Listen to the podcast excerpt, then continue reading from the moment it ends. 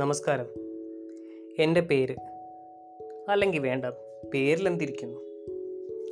ഞാനൊരു H R പ്രൊഫഷണലാണ്. ദിവസം തോറും കുറേ നല്ല ഉദ്യോഗാർത്ഥികളെ കാണാനും അവരുമായി ആശയവിനിമയം നടത്താനും എനിക്ക് ഭാഗ്യം കിട്ടിയിട്ടുണ്ട്. ഓരോ ആൾക്കാരുമായി സംസാരിച്ചു കഴിയുമ്പോൾ നമുക്കൊരു പുസ്തകം വായിച്ച പ്രതീതിയാണ്. നമ്മുടെ സമൂഹത്തിൽ എത്രയോ നല്ല കഴിവുള്ള കുട്ടികളുണ്ട്. എന്നാൽ അവർ അവരുടെ കരിയർ തിരഞ്ഞെടുക്കുന്നത് മറ്റാരുടെയോ താല്പര്യപ്രകാരമായിരിക്കാം ചിലപ്പോൾ കുടുംബത്തിലെ സാമ്പത്തിക പ്രതിസന്ധി മറ്റു ചിലപ്പോൾ തീരുമാനമെടുക്കാൻ വേറെ ആരെങ്കിലും ഏൽപ്പിക്കുക അല്ലെങ്കിൽ എന്തെങ്കിലുമൊക്കെ പഠിക്കണമല്ലോ എന്ന് എന്ന് വിചാരിച്ച് നാട്ടുകാരുടെയും വീട്ടുകാരുടെയും വായടപ്പിക്കാൻ വേണ്ടി എന്തെങ്കിലുമൊക്കെ പഠിക്കുന്നു. ഇതിൽ ചില ആൾക്കാരുണ്ട്. അവരുടെ കഴിവിനെ തിരിച്ചറിഞ്ഞ് അതിനുവേണ്ടി കഠിന പ്രയത്നം ചെയ്ത് നേടിയെടുക്കുകയും കഠിന പ്രയത്നം ഒരു നെഗറ്റീവ് വേഡ് അല്ലേ എന്ന് എനിക്ക് പലപ്പോഴും തോന്നിയിട്ടുണ്ട്. നമ്മൾ പലപ്പോഴും കുട്ടികളെ പറഞ്ഞു കേൾപ്പിക്കുന്നത് കഷ്ടപ്പെട്ട് പഠിക്കൂ കഷ്ടപ്പെട്ട് ജോലി ചെയ്യൂ. എല്ലാം കഷ്ടപ്പെട്ട് ചെയ്താൽ മാത്രമേ അതിനൊരു റിസൾട്ട് ഉള്ളൂ എന്ന് നമ്മൾ എല്ലാവരും കുട്ടികളെ പറഞ്ഞ് ബോധിപ്പിച്ചിരിക്കുകയാണ്. എന്നാൽ നമ്മുടെ കഴിവ് എന്ത് എന്ന് തിരിച്ചറിഞ്ഞ് അത് വളരെ സന്തോഷത്തോടെ ആത്മസമർപ്പണത്തോടും കൂടി ചെയ്യേണ്ടതല്ലേ? അങ്ങനെ ചെയ്യുമ്പോഴല്ലേ അതിന് റിസൾട്ട് കിട്ടുമ്പോഴല്ലേ നമുക്ക് ആ റിസൾട്ടിന് ഒരു മാധുര്യമുള്ളതായിട്ട് തോന്നുള്ളൂ. നമ്മുടെ മാതാപിതാക്കൾക്കും ടീച്ചർമാർക്കും ഇതിലൊത്തിരി പങ്കുണ്ട്. ഒരു ദിവസം ഞാനൊരു കഥ പറയാം.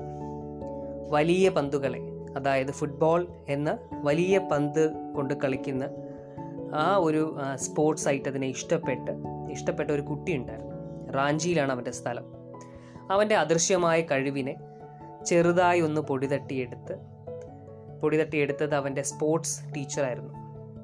ഫുട്ബോൾ എന്ന വലിയ പന്തിൽ നിന്നും ക്രിക്കറ്റ് എന്ന ചെറിയ പന്തിലേക്ക് അവന്റെ ട്രാൻസ്ഫോർമേഷൻ വളരെ പെട്ടെന്നായിരുന്നു. ആ കുട്ടിയെയാണ് ലോകം മുഴുവൻ വാഴ്ത്തപ്പെട്ട ലീഡർഷിപ്പിന്റെ ഉത്തമ ഉദാഹരണമായ നമ്മുടെ നാട്ടിലേക്ക് ഒരു കാലഘട്ടം കഴിഞ്ഞാൽ ലോകകപ്പ് എന്ന അത്ഭുത കപ്പിനെ നമ്മുടെ നാട്ടിലേക്ക് കൊണ്ടുവന്ന മഹേന്ദ്ര സിംഗ് ധോണി. കുറച്ച് നാൾക്ക് മുന്നേ ഞാൻ മലയാള മനോരമ പത്രത്തിലാണെന്ന് തോന്നുന്നു. ഒരു ആർട്ടിക്കിൾ വായിച്ചു.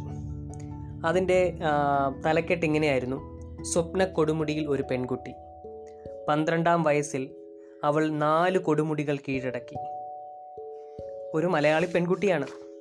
അവളുടെ അച്ഛന്റെ കൈ പിടിച്ച് അവൾ കയറിപ്പോയത് അവളുടെ സ്വപ്നങ്ങളിലേക്കാണ്. സ്വപ്നങ്ങളെ യാഥാർത്ഥ്യമാക്കുന്നവരല്ലേ യഥാർത്ഥ ഹീറോ? നമ്മുടെ അച്ഛനമ്മമാർ ഇതുപോലെ കൊടുമുടിയൊന്നും കൂടെ കയറാൻ പറ്റില്ല എന്ന് എനിക്കറിയാം അറ്റ്ലീസ്റ്റ് അവരുടെ സ്വപ്നങ്ങളെ കരുതലായി കൂടെ നിൽക്കാൻ കഴിയണം.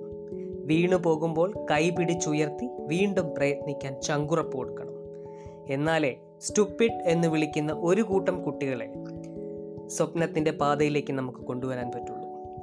ഈ ലോക്ക്ഡൗൺ ഓരോരുത്തർക്കും അവരുടെ പാഷൻ അല്ലെങ്കിൽ അവരുടെ ഉള്ളിലുള്ള കഴിവിനെ തിരിച്ചറിയാൻ കഴിയട്ടെ. അവരുടെ സ്വപ്നങ്ങൾക്ക് കരുതലായി താങ്ങായി എന്ന് നമുക്ക് കൂടെ നിൽക്കാം. നന്ദി.